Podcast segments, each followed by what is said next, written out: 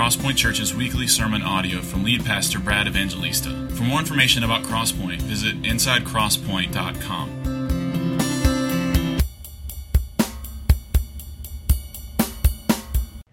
But for now, let's read 1 Peter chapter 2 verses 1 through 12 and then we'll we'll work our way through it.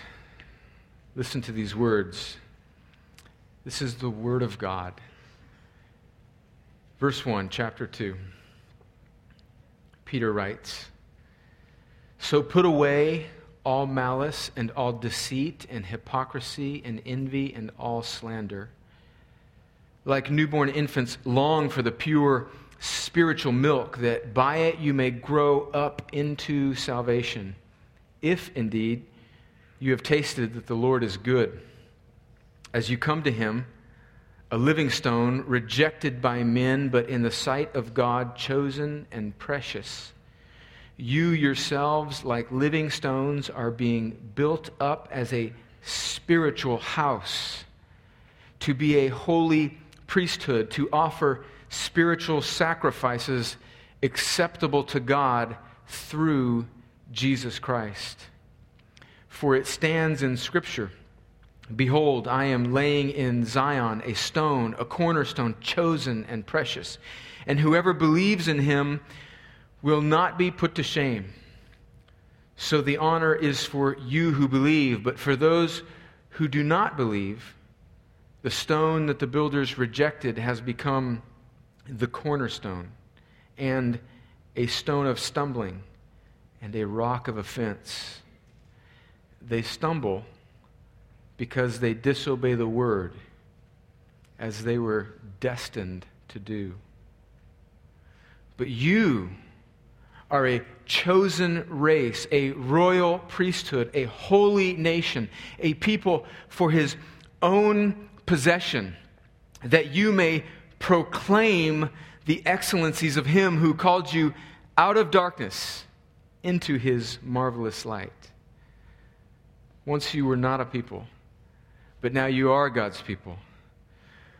Once you had not received mercy, but now you have received mercy. Beloved, I urge you as sojourners and exiles to abstain from the passions of the flesh, which wage war against your soul. Keep your conduct among the Gentiles honorable so that when they speak against you as evildoers, they may see your good deeds and glorify God on the day of visitation. Well, what a passage. Let's pray and ask the Lord to help us understand these things. Father, oh, these are magnificent and monumental words, and we need your help. We need your help to understand them, to apply them to our lives, and to, to be humbled by them and to order our, not to judge these words, but to let these words judge our lives and to order our lives in light of, in light of these words. For my friends in this room that are followers of Jesus, that have tasted that the Lord is good, I pray that this would encourage and convict and inspire and saturate us with the gospel. And my friends in this room who are not yet trusting in Christ, I, I pray that by your good pleasure, by your great love, that you might open their hearts and eyes and ears to believe and see and hear in the glorious good news of what Jesus has done on the cross to make a people for himself. And I pray that they would trust in him today. I pray these things for your glory and for the joy of your people. Amen. Okay, so here's what I want us to see today in this text. Sometimes there are passages that we work through in the Bible, and it is our custom for the vast majority of the time to just work through books of the Bible we call that expositional preaching, meaning that we want to expose the meaning of the text to our hearts and to our lives. And we want the point of all of our preaching and teaching here to be the point of the Bible. We don't want to start with an idea and then sort of cherry pick through the scriptures with verses that kind of maybe support it and, and kind of confirm our ideas. We want to start with the Bible and just work through it and then look at how it applies to every aspect of life. There are times when we're working through Scripture when it's, when it's kind of zeroing in on one particular aspect of the Christian life, whatever that may be, uh, or zeroing in on one particular aspect of doctrine, whatever that may be. But then there are times there are scriptures like this one here today, these first 12 verses of 1 Peter 2, that give us a sort of step back, a kind of, of bird's eye view, a, a, grand view of what God is doing, of what the whole Bible is about. In fact, in, in, in some ways, these 12 verses are, are, are sort of narrative of the, the end for which all things were created. And so today, I don't have any specific notes or anything. I just have three words that really are sort of the heartbeat of Crosspoint and what we're all about as a people. And these three words drive us, and I want, to, I want us to, to sniff out and dig out and detect and apply and gaze at and revel in these three words that, that really form who we are as the people of God. And these three words are the gospel, community, and mission the gospel, community, and mission. So I think the great storyline of the scripture is that God has made a people for himself through Jesus' work on the cross, through Jesus' perfect life, through his sacrificial, substitutionary death on the cross, where he absorbed God's wrath against the rebellion of his people, extinguished it, satisfied it, and then rose again in victory over sin and has now commanded all people everywhere to repent and has made for himself a people through his work on the cross. Friends, that's the gospel. That's the good news.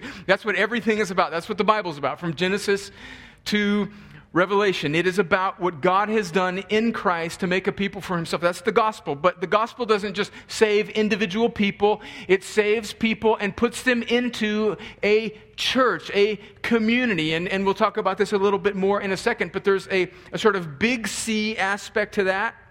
Is this the way C would be to you guys? Yeah. A big C in the sense that we are part of the grand, great, universal church of God, whether we're Baptists or Presbyterians or Methodists or Pentecostals or, or you know, whatever your flavor is, that we are all part.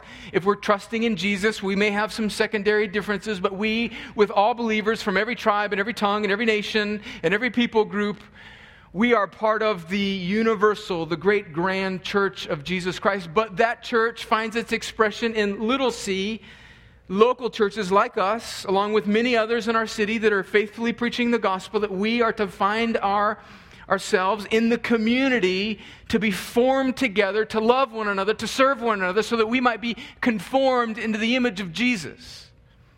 And so we are people that are made alive by the gospel that are put into a community, and then that community isn't just there to sort of roast marshmallows and, you know, scratch each other on the back and play all their favorite songs, but then that community is, is on a mission to as we read here, and I'm, oh, I'm getting ahead of myself. This is so exciting. This is going to be a rough one, friends. I'm just all over the map on this because this is so rich. This community then is on a mission to proclaim the excellencies of Him who called them out of darkness and into His marvelous light. this 12 verses, it's like a mini, mini Bible in one. God has made a people for Himself in Jesus. He's put them together in a family that finds its expression in local churches, and he has that local church on a mission to give themselves away to proclaim the mercies of God, which is for their joy and God's everlasting glory. Gospel community mission. That's, that's what this text is about. That's what we're about. So let's look back through here. Let's look now again um, at verses 1, 2, and 3 there, where Peter tells us to put away. He's continuing. Remember how we, at the end of chapter 1, talked about how the first part of the first chapter was Peter establishing the gospel. that we have been made alive, that through Jesus, he caused us to be born again to a living hope through the resurrection of Jesus Christ from the dead. So, Jesus has made us alive, and now that we have been saved, we've been redeemed, we've been restored, that truth, that indicative, that statement of fact Nothing that we have done, but all that God has done now has implications in our life that we're supposed to live in a certain way. So we read that we were supposed to put away certain actions. We were to prepare our minds. We were to, remember what the King James said? Gird up our loins, cinch our belt to be prepared to run and live in a certain way, not so that we will be accepted by God, but because we've been accepted, now we live in a certain way. And he's continuing that line of thinking, and he says here, to put away malice and deceit and hypocrisy and envy and slander. And Peter isn't just giving us imperatives that are sort of individually focused, but notice that this imperatives, these commands to, to put away certain actions, they zero in on the effect that the gospel should have on our relationship as a community. There are many other things that we need to not do and do as a result of being saved by God, but Peter seems to zoom in on particular things that cut against the fabric of our trust and love for one another as a community. So he says to put away. The church is to be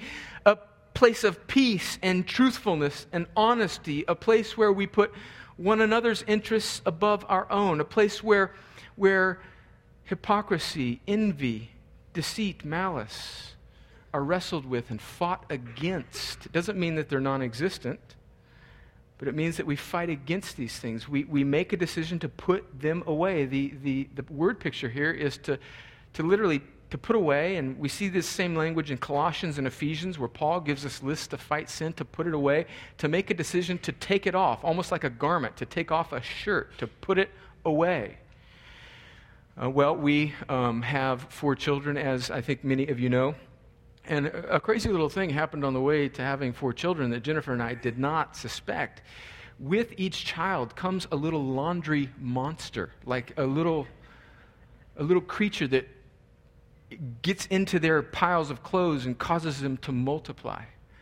It is unbelievable the piles of clothes that exist around our house. Not, let me be clear here because I don't, I don't want to get it talking to, not because my wife is not wonderful at cleaning the house. But because there are little laundry monsters in our children's dirty clothes hampers that cause clothes to multiply. And because, evidently, most of our children, if not all of our children, have not learned to put their clean clothes away. I don't know where they learned that from. But anyway, that's a whole nother story. But we have piles of clothes. Some of them are clean, and some of them are dirty. And because, well, maybe another person in our room that's in our house that's an adult has not learned to fold clothes after they come out of the, the dryer, this particular person, he just, or well, that person, that adult just takes clothes out of the dryer, and his way, or th- their way of ironing them is to just sort of run the dryer again a little bit and just dump the the clean clothes on the bed and just sort of live off of the clean. I don't know who that guy might be. But so we've got piles of clean clothes and we've got piles of dirty clothes all over the place. And uh, my wife has taught me a particular skill that I think every mother in this room has. It's the sniff test, right?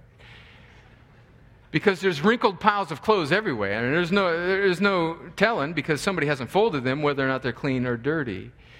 And I'll see my wife late at night walking around in our house with an angry and justifiably angry look on her face, sniffing t shirts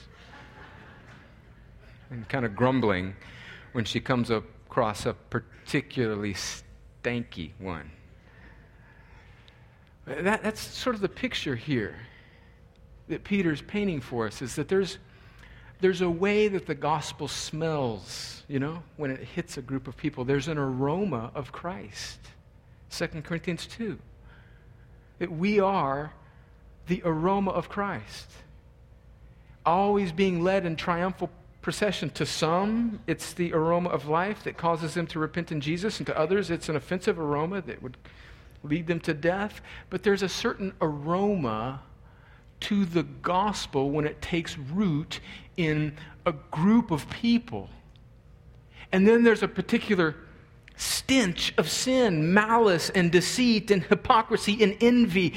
Oh, the church is to be a place where those things go to die on the ears of the godly and are not passed on. And Peter paints this picture of the imperatives in the community of Christ that the gospel should have. Listen to these words from our church covenant. covenant. When a person becomes a member of Crosspoint Church, they, they, in God's grace, commit to live in this way. Of course, we will not live together in this way perfectly. We will offend one another. We will, we will sin against one another, but we will quickly repent. That's what it means to be a Christian in community. A few words from our church covenant. We will eagerly maintain the unity of the Spirit and the bond of peace by walking together in love and in the Spirit and by putting away, taking off stinky shirts, all bitterness, anger, and injurious speech. We will be devoted to one another in brotherly love with humility and gentleness. We will patiently bear with each other, forgiving, encouraging, and building one another up, exercising watchfulness over each other and admonishing one another when necessary. Friends, do you realize that's what it means biblically to be part of a church, to be part of the community of God, not just to come you know, once or twice a week and hear something and then sort of apply it to your life personally, but to have this corporate dimension of the commands of the gospel for our joy, for our collective joy, and for the glory of God. We see, too, in just these few verses, how Peter gives us a picture of how Christians grow they are to grow like newborn infants. Not, he wasn't writing to these people because they were all new Christians, although some of them were. So when he has this picture of an infant in his mind, I don't think it's because they're baby Christians in terms of just have coming to Christ. Some of them had been Christians for many decades. But that regardless of whether we're new in the faith or old, we are to be like babies. And how do babies feed? They feed completely dependently and they feed often. Right? Every you that have infants every 2 or 3 hours, they got to eat. They need milk.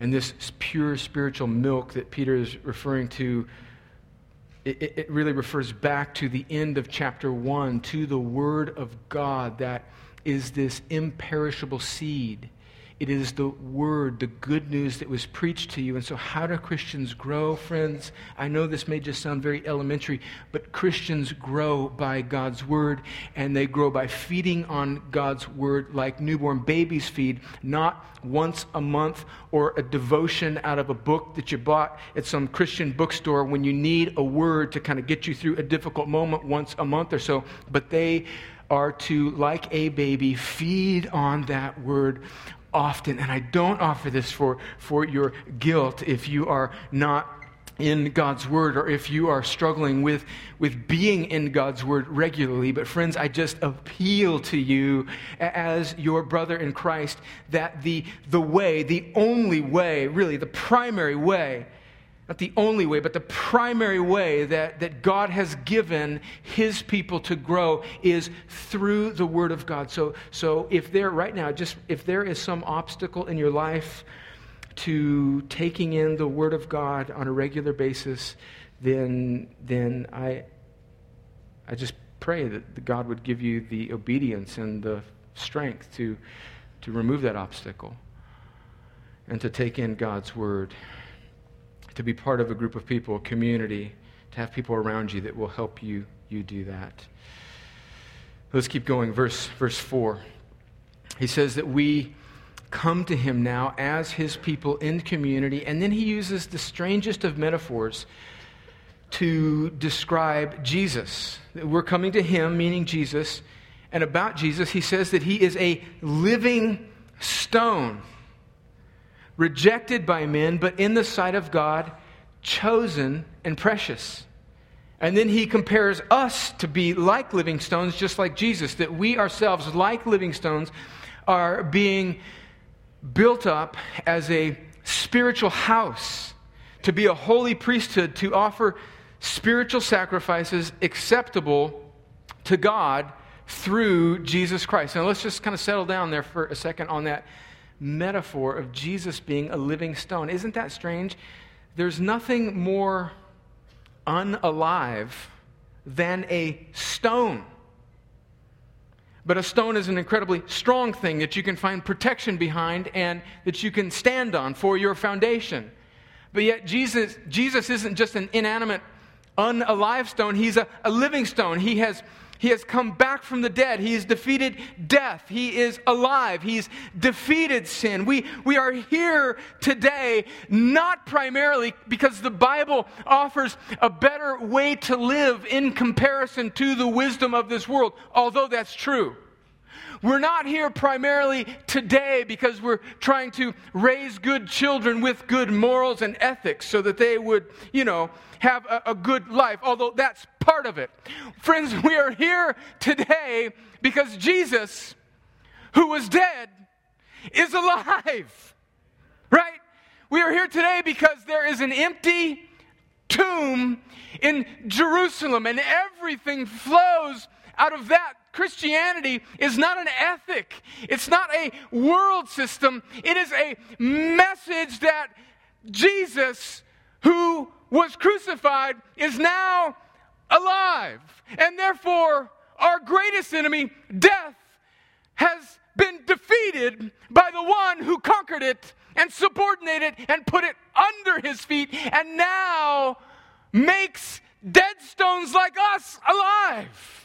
Do you see, do you see the, the, the logic that, that Peter is it's in his mind? Jesus was dead and now is alive. And you are dead in your sins. You were a dead stone too, but now, through Jesus, you are alive.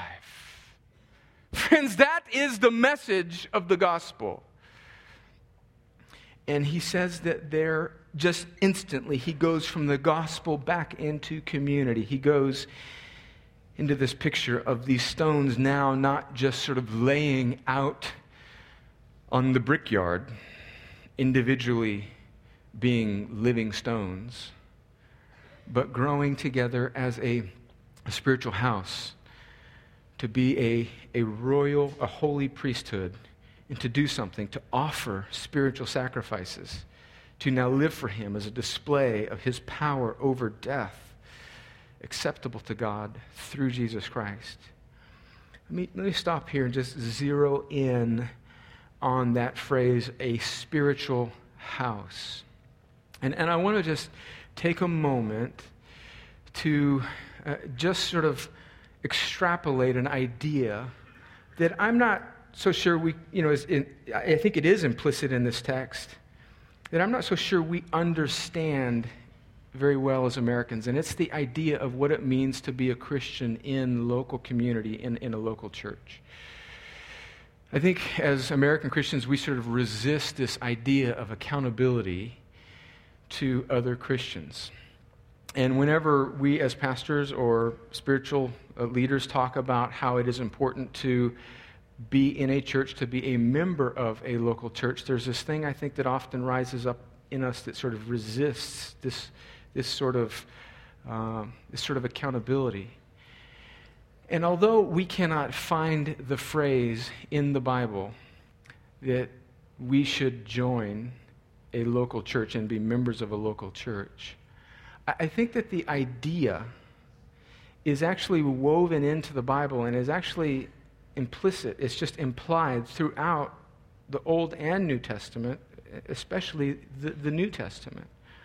That, that there's something going on here that's more than just sort of this ambiguous spiritual idea of the church in all of its beautiful reality as a spiritual house. Don't let that just be sort of like an ambiguous sort of cloud floating up in the air.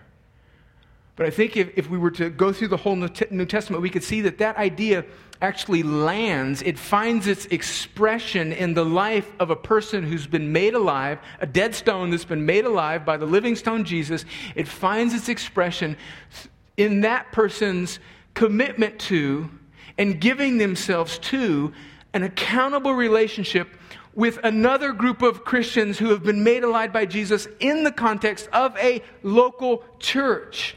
And for, I think, just purposes of explanation, we refer to it as being a member, a person who's known, who has submitted themselves to the life of a local church, church membership. Now, people will object occasionally, and like I said, they will say, well, we don't see church membership in the Bible. I, I actually think we do.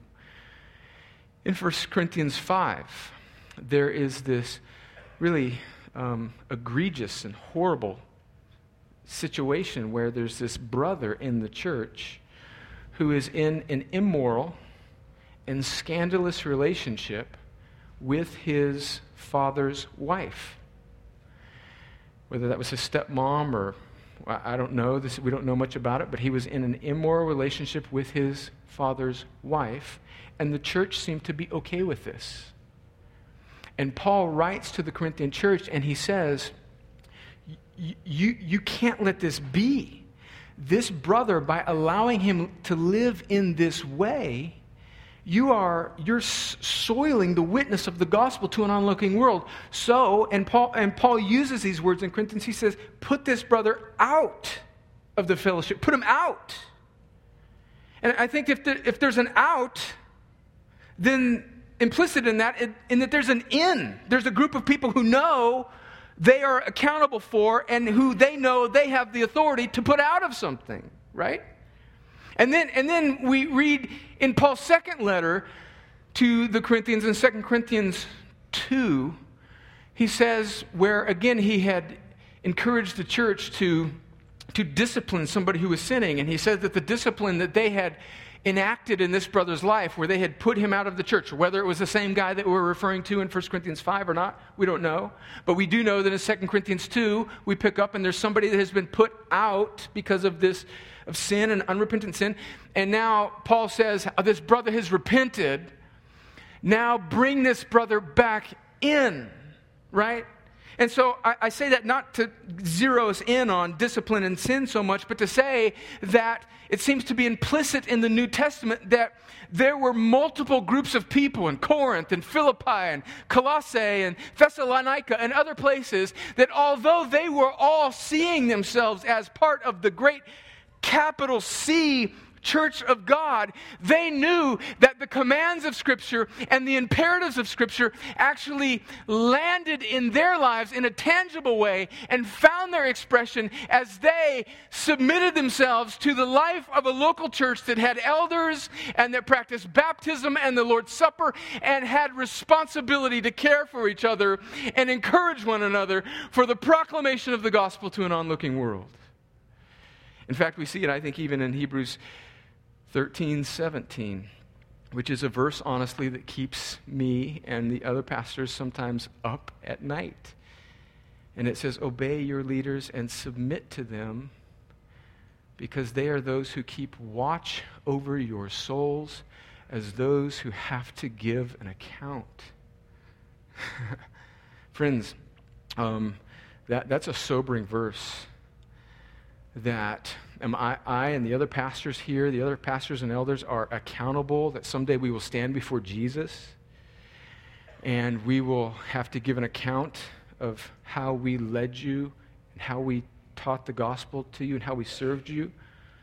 Friends, that is a sobering, sobering thought. This is what one, this is what one old Scottish uh, pastor wrote to a younger pastor as he was meditating on this verse, there was this old Scottish pastor named John Brown. This was about 200 years ago in Scotland. That's why he was a Scottish pastor. It was in Scotland. And this young pastor had just graduated from seminary in Edinburgh or somewhere, and he was now sent to some country parish, and he was lamenting the fact that his congregation was very small in comparison to some of his classmates who were in city churches that were very large and this old wise pastor who had, who had, you know, had a few years underneath his belt and had been humbled by God, wrote to this young pastor and he says, I know the vanity of your heart and that you will feel mortified that your congregation is very small in comparison with those of your brethren around you. But assure yourself on the word of an old man that when you come to give an account of them to the Lord Christ at his judgment seat, you will think that you have had enough people to care for. Friends, I think that the idea of committing yourself, we call it church membership here of submitting yourself to the life of a local church, to elders and pastors who are to care for you, and to, to deacons who are to, to serve you, and to the correct practicing of the ordinances of the church that Wayne led us in to read about and recite together, that baptism signifies the entrance into the church of God, and communion signifies the continuation in the church of God carries with it so many benefits and built in means, means of grace for the protection of our soul and for the witness of God. Because if I'm always on the outskirts of the church, if I'm just sort of considering myself a Christian and I'm just kind of floating around from church to church, never really letting anybody know my life, never having any elders or pastors examine my life to see whether I truly understand the gospel, to see whether or not I, am truly in the faith. And I just kind of move around from place to place because, oh, this new pastor comes and he's pretty good. Oh, I don't like the music here. Oh, they got a good Sunday school over here. Oh, I'm going to sin. I'm going to do this. I just become a consumer. And all along the way, friends, we potentially can lie to ourselves because what means do we have that God has given us to guard our hearts against sin? What, what if we fall into some false mindset and we're on the edge and we're never accountable and we've never actually submitted our lives to the, to the people of God, which finds its expression in the local church? Friends, I can deceive myself and you can too. And God has given us each other to protect each other against error. And then if we don't submit ourselves to the life of the local church, we're always kind of out on the outskirts, always consuming, always demanding more, always wanting something better, never really rolling up our sleeves and saying, This is the place that I'm going to be transformed into the image of Christ. And with these people, I am going to help to proclaim the mercies of God, the excellences of God to an onlooking world. Then we become all about our own personal growth and we forget about mission. But when we, we find ourselves in a place that puts a sort of great gracious, holy pressure on one another to live in this way, we then are forced to wrestle with the implications of living on mission and not for ourselves. And should we wrestle with sin? And should the enemy try and drag us away? Or should we go through seasons where our flesh is waging a war against our new man? And we're absent for a time. We have people who know our name and who are responsible for us and who will call us, not out of religious guilt, but out of kind gospel love and say, hey, bro, hey, sis, where are you? What can we do to love you and serve you? That type of life together is what I believe Peter and Paul and the other Bible writers have in mind when they talk about being a spiritual house and a family of God. Well, let's keep going. Then Peter, uh, as he gives us this picture of Jesus being a living stone, it, it takes him back. That comes from a scene in Isaiah. And now, now Peter is going to kind of paraphrase and interpret some verses in Isaiah and out of Psalm 18 that he quotes, again, sort of paraphrasing, and he's making a point about how Jesus is this, this stone. So he says that, Behold, I'm laying in Zion a stone, a cornerstone, chosen and precious, and whoever believes in him will, will not be put to shame. And what Peter's doing is he's quoting from Isaiah 28, although not really quoting word for word. He's sort of summarizing a quote from Isaiah in Isaiah 28. And so, so to understand why Peter goes to this Isaiah first, we have to understand what's going on in Isaiah in that time to, to, to, make, it, uh, to make it make sense to us. Let me just summarize the book of Isaiah for you here in just a, a few sec- seconds, which is an unwise thing to do, first of all, but I'm just going to go ahead and do it. Isaiah is uh, this prophet that God has raised up. And for the first half of Isaiah, the first 35 chapters of Isaiah, God, through Isaiah, is warning the people of the coming judgment through the hands of this people called the Assyrians, that because of their rebellion, because of their not honoring God, because of them not living for God's glory but their own, that God is raising up this group of people called the Assyrians who are coming to smash them, to defeat them, to take them away into captivity. That's the first 35 chapters of Isaiah. And then there's a couple chapters, 36, 37, and 38, where God miraculously rescues them from Assyrian captivity and control, but he does it through the hands of another enemy, the Babylonians, who come and smash the Assyrians, but then take Israel into captivity. And that's the rest of the book of Isaiah, chapters 40 through 66, where God has delivered them from one foe by his grace, but, deli- but handed them over to another to teach them a lesson. And then it ends on hope, where God is saying that all of this is pointing towards a great deliverer, Jesus, who will come and finally and fully ransom his people from not just political captivity, but from their sins and eternal wrath forever and ever. And so Isaiah is kind of like a sort of mini gospel in and of itself, a mini Bible in and of itself, where God speaks a word of hope to a people who are rebelling against him and is sovereign over the affairs of nations and is teaching his people and weaning them off of the world so that they might trust in him.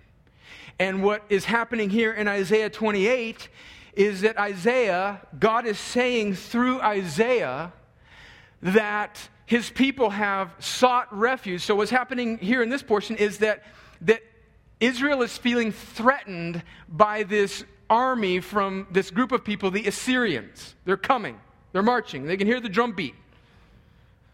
You know, they're coming to, to defeat them. War is on the horizon. And Israel, instead of running to God and hiding in God, they are now considering making an alliance with Egypt. Remember Egypt in Exodus? That's the group of people that a, a, little while before punished them and had them in captivity. And so we've got this foe that's marching, and Israel now, instead of running to God to take cover from their new enemy, is considering running back to an old enemy, Egypt. And God is saying to them in Isaiah 28, and Peter picks up on this language that I am laying in Zion, in this city of God, a stone, and this stone will be your protector. You can take refuge, you can stand on this sure foundation. So, as you are scared of the present enemy, don't run back to uh, alliance with a past enemy for your protection, but stand on this stone that I am laying. And of course, Peter now interprets the true meaning of what Isaiah is saying. That stone isn't a physical stone, it's not a fortress, it's not a wall in Jerusalem, but it is Jesus. And so, so what's the application for us now as Peter writes this that we are now living stones being made alive by God through Jesus, the cornerstone, the stone who has been made alive. And now we, as we deal with our present enemies, are not to make alliances with old ways or old enemies, but we are to hide ourselves behind the rock, Jesus. And that's the imagery that Peter is, is referring to as he speaks about Jesus being this cornerstone chosen and precious, and whoever believes in him will not be put to shame. Just a quick question for my heart and yours. What are our Egypts? We've got a present difficulty and we are tempted to run to a past captor rather than to God. A present enemy, we're tempted to make alliance with a past enemy. What are our Egypts? We, like Israel in the Old Testament, are tempted to run to alliances and compromises that cannot protect us we are tempted to reject God's offer of rest and refuge in Christ for temporary things that we can see and touch and taste and control. I, I just trust we could spend all day applying that, but I trust that the Holy Spirit will make application to our hearts even now. What we are prone to run to instead of God. And then before we move on, there's just this important and sticky and humbly, humbling sentence at the end of verse 8. Peter is drawing this contrast that there are some that will trust and hide themselves behind this rock that is Jesus. And then there are some that will stumble over this rock. So for some, this rock is a fortress, and for others, it's a stumbling block. And he says at the end of verse 8 that they stumble because they disobey the word as they were destined to do.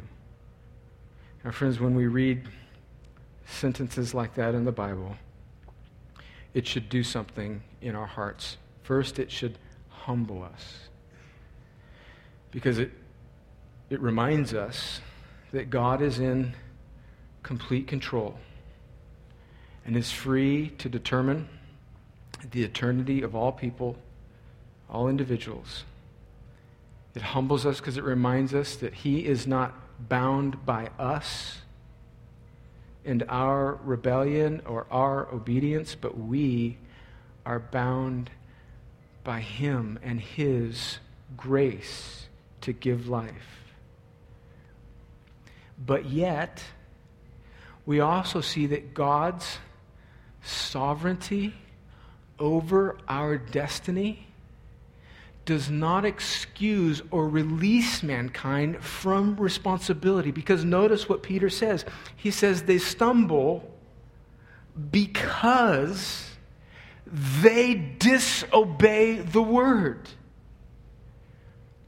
And so, what lays before us now, each of us, although God is outside of time and has determined the end from the beginning, and if anybody comes to him, it is only because he has lavished his grace on them. Friends, we now are in time. God is outside of time, determining all things. Now we are in time, and each person in this room and every person in the world has a real choice to make to either obey the gospel, the word, or to disobey the gospel and the word. And heaven will be full of people that obeyed God, who God in time moved on their hearts, who they willingly responded in faith to trust in Jesus, to turn away from sin, and believe in Jesus for eternal life.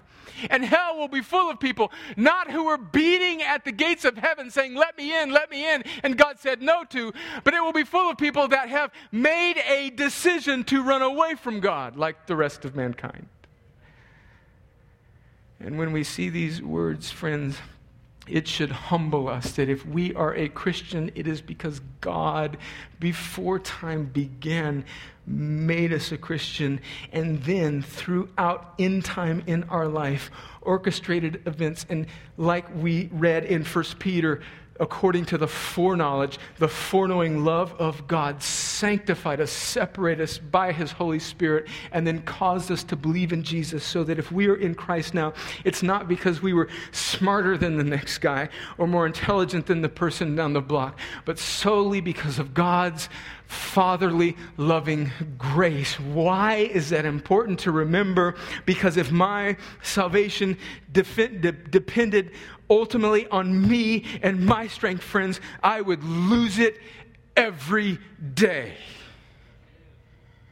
But God has said here that He has foreknown and foreloved a people for himself. And that's what he says in verse 9. Let's keep going and we'll wrap this up shortly. But you are a chosen race, a royal priesthood, a holy nation, a people for his own possession, that you may proclaim the excellencies of him who called you out of darkness into his marvelous light. I mean, do you see in verse 9? Do you see gospel, community, mission? But you are a chosen race. You've been made alive. You were a dead stone that God made alive through Jesus' work on the cross. He bore the wrath that should have been yours. He absorbed it. He extinguished it. He removed it as far as the east is from the west. He rose from the grave. He called all people to repent. He set his saving love on you. He made you alive. You were a dead stone that now has a heart that beats, that has ears that can hear, that has a taste for the gospel. And he hasn't just left you alone in the scrapyard. He's put you into a people called the church. And He hasn't then just given you a sort of campfire to sing kumbaya songs around. He's now called you to proclaim the excellencies of Him who called you out of darkness into His marvelous light. Verse 9 is unbelievable. Verse 9. Verse 9 is the point of human history. If you're going to memorize something and you're thinking, oh my gosh, three or four verses is too much, come on. Before the end of the time that we get through First Peter, which is going to be around December, if you can't stamp verse 9 on your soul, I'll pray for you. that would be a wonderful verse to memorize. But you, you, Christian, are a chosen race, a royal priesthood, a holy nation, a people for his own possession. Like, you're mine, God says to you. Like, you're mine. Right? You're mine. I love you because I loved you and I will never lose you because God doesn't lose his stuff. Right? Nobody pickpockets Jesus. Right? Jesus doesn't leave stuff laying around. You are mine, Jesus says. The truest thing about you is not the sin that you're struggling against, not the situation that is not optimal in your life right now, not the future that you are discouraged about here on this earth, but the truest thing about you, friend, if you are trusting in Christ, is that you are God's. And when you anchor that down in your soul, friends, that causes you to wake up in the morning with a gospel fueled fierceness to fight sin and flesh in the world and everything in it. Friend, that's why Christians need to hear the gospel again and again and again because you know how you fight lust? You fight it by remembering that you are God's. Do you know how you fight difficulty in parenting? Is by remembering that amidst your mistakes as a parent, the truest thing about you is that you are God's and He is good to His children. Do you know how you fight a future that seems bleak and less than optimal and not what you hoped for when you were a child? You fight it by remembering and hearing again and standing on the sure foundation of Jesus and knowing that you are God's. And life friends, is not just these 80 or 90 years, but it is eternity forever and ever and ever in increasing joy being His. That is what causes people to give their lives away and to go serve seven years in a city of 130,000 people where there are only four believers. Because the truest thing about them is not their comfort or their 401k or their stuff or raising babies in America or whatever it is that might draw somebody back from following God. But the truest thing about that couple is that they are God's. And when you are God's, you have all the riches. You have an inheritance that is imperishable, undefiled, unfading, kept in heaven for you who by God's power are being guarded for a salvation ready to be revealed in the last time. That's the type of fuel that causes a couple from this church to say, I'm going to take my two beautiful children and I'm going to go across the world to Central Asia to a people group that doesn't know Jesus because I am God's.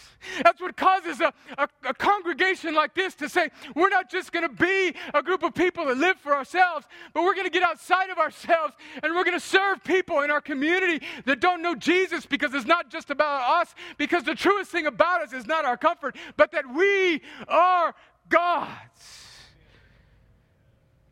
Verse 9. is huge. Once you were not a people, but now you are God's people. Once you had not received mercy, but now you have received mercy.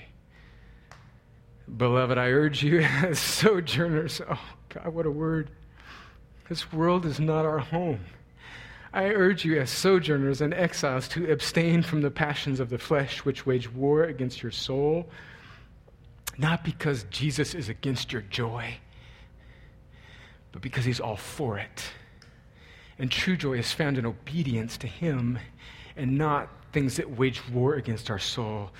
Finally, verse 12 keep your conduct among the Gentiles honorable, so that when they speak against you as evildoers, they may see your good deeds and glorify God on the day of visitation. So there's this group of people that have been made alive by the gospel, they've been put into community, and now they have a mission to proclaim the excellencies of Him and their life together, I think these last few verses are saying that our corporate life together, our sanctification, our growth, our life together as a local church, connected, of course, to all of the other gospel believing local churches in our city who we love dearly and all throughout the world who we love dearly, our collective sanctification leads and is the means that God uses for the saving of an onlooking world.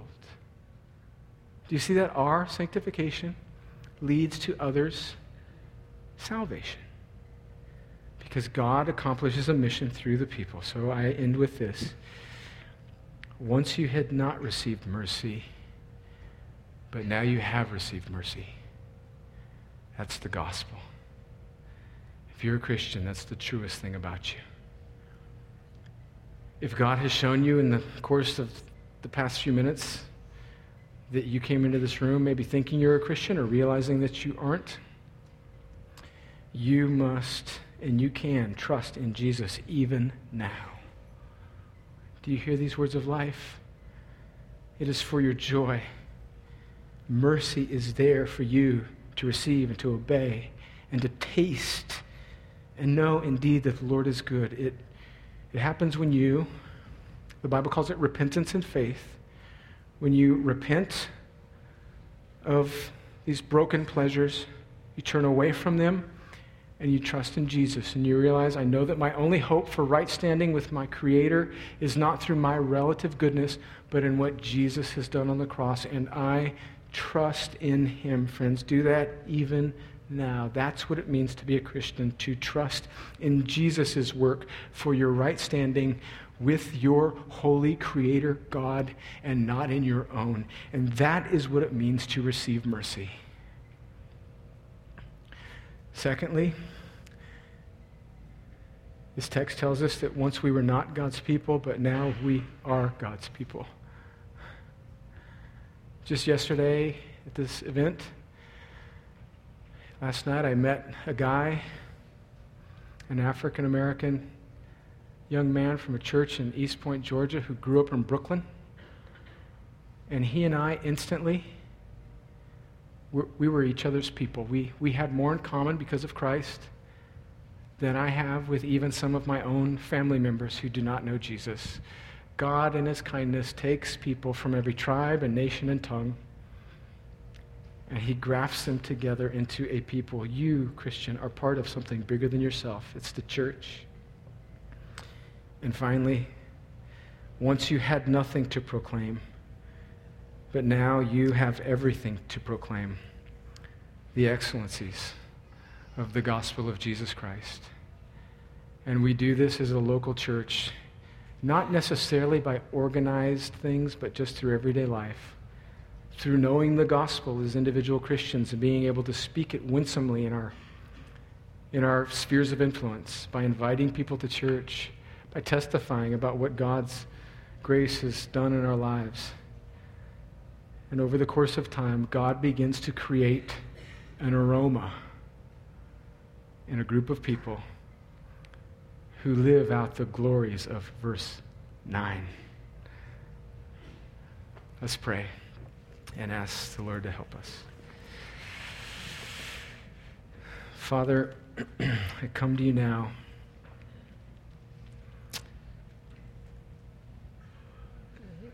We thank you for this beautiful section of Peter.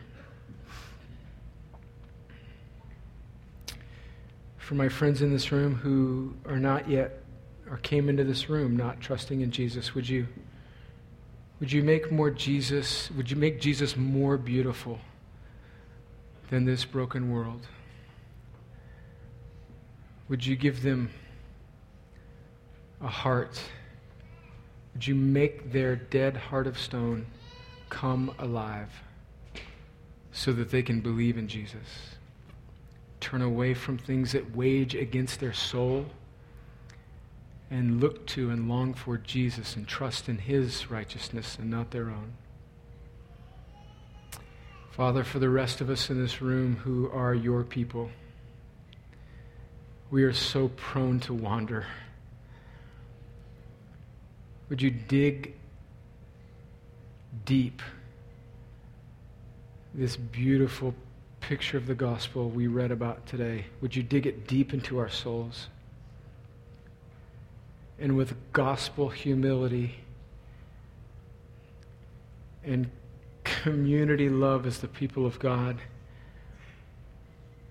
and to care more for your mission than our comfort, would we fight sin and our flesh and our enemy with gospel soaked ferociousness because the truest thing about us is that we are yours in Christ together for your glory and our joy. Lord, would you do these things even now? In Jesus' name, amen.